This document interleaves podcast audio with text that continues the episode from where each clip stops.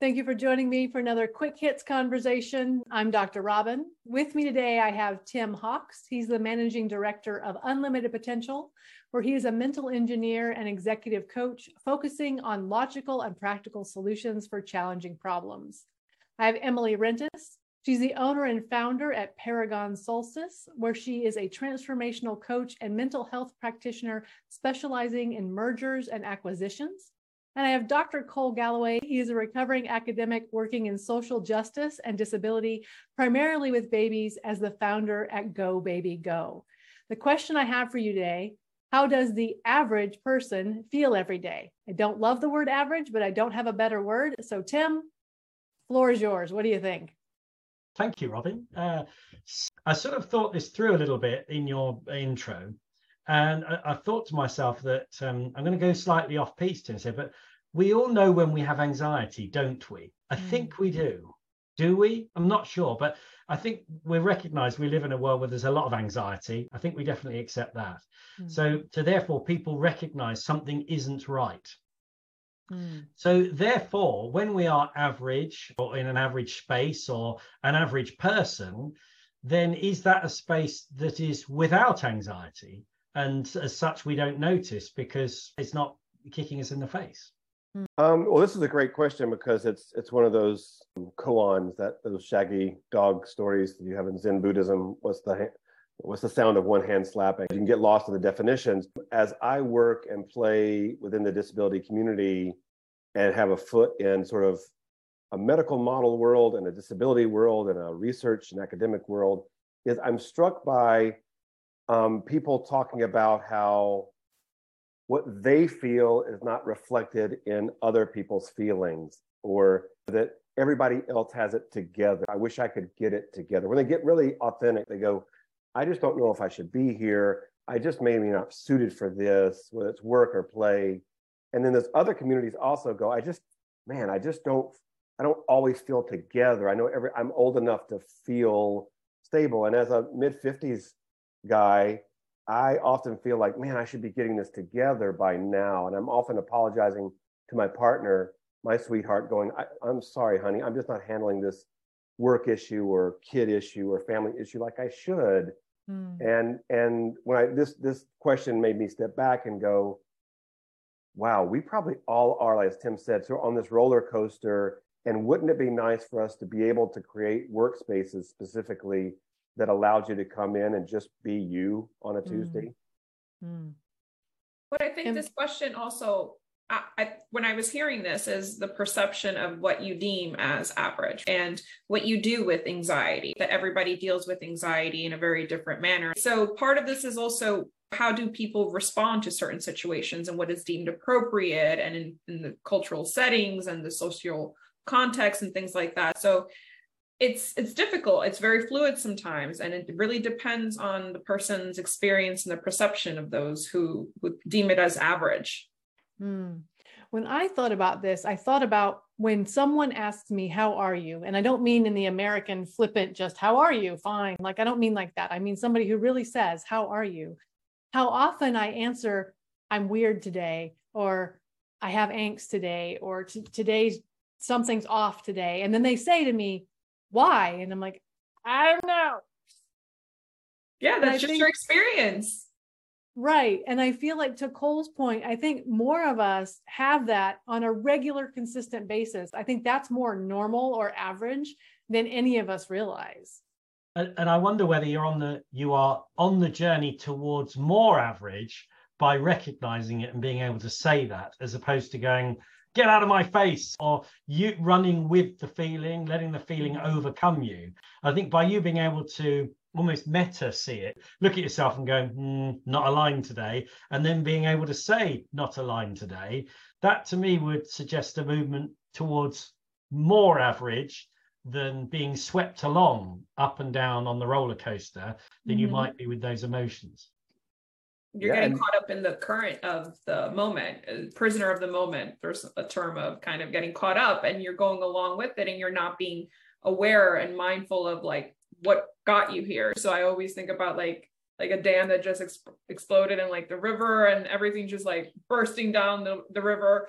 It's just going everywhere. So the more that you can understand what your spectrum looks like and and also being compassionate that you fluctuate some people also feel that they need to always be in a certain state as many of my answers on on these quick hits are about the social network that supports us and the really high the high ask which is wouldn't it be great to think of our work lives as being as much of a sanctuary as some of us have home lives. Like think of that that place where you really can answer truthfully, Robin, how are you? And have the person go, Yeah, that makes total sense. What can we do together? And it's like, and wow. You talked about, didn't you, Cole, about authenticity and, and and I think flow comes in there as well what's interesting is when we're in a state where we are comfortable with ourselves. I mean, I go very rarely. I'll have a few moments where I'm like, "Yeah, I've got this. I'm all powerful. Look at me!" And and I'm I've learned over the years, years to go. This is my moment. I love it because it won't be long before the bank rings or somebody else calls or something goes wrong and I'm going to get slapped in the face. If if we surround ourselves with people of a similar mindset or people who make us feel good, a space where we feel nurtured, then it allows us to be in greater flow and therefore for our uh, authentic self to come out. And I also think when I'm feeling really strong and I've got this and I'm there and isn't this brilliant, I tend to ask less quest- curious questions about how other people, that a selfish inquiry about, are you feeling the same? Oh, you're not. Oh, damn it. Oh, let me go and find somebody else who is. Whereas when I'm strong, I'm like, wow. you can feel however you like. Wow. I'm here. I'll feel however I like. It's the whole, what is it? There's a book, isn't there? I'm okay, you're okay. That's it. I think too, there's a bit of, for me at least, there's a bit of stoicism of I can be weird or I can be whatever it is. And I know that it'll pass, but I can also be really, really great. And this is awesome. I try to remember, enjoy this because it'll pass. Yeah. I work with some very high performing clients, people who from the outside look like they have their act together. They are the cog in the wheel and it's rolling. And I know because I get to see their green room, their backstage, mm-hmm. they have these same issues. Of course. Yeah, Tim just laid a bomb on me of when I feel good, he he totally got it. When someone else is feeling off, it's like I've forgotten how it feels to be off. I'm like, wow.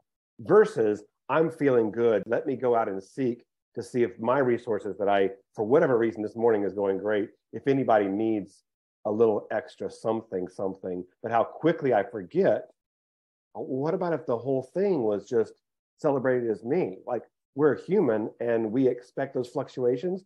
That I talk a good game, that doesn't feel satisfying.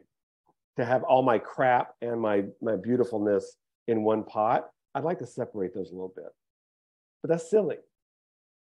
But also not feeling responsible for other people's moods or shift in energy sometimes. And that's what happens is not allowing your boat to be rocked when others are trying to rock their own. So yeah. part of this is also differentiating when allowing people to have their space and their moods and kind of how they're showing up but also recognizing when you're taking on some of that or when you feel responsible for that. Um, that's something that i found often that sometimes people struggle with because they feel responsible that they need to answer or change the circumstances. Mm.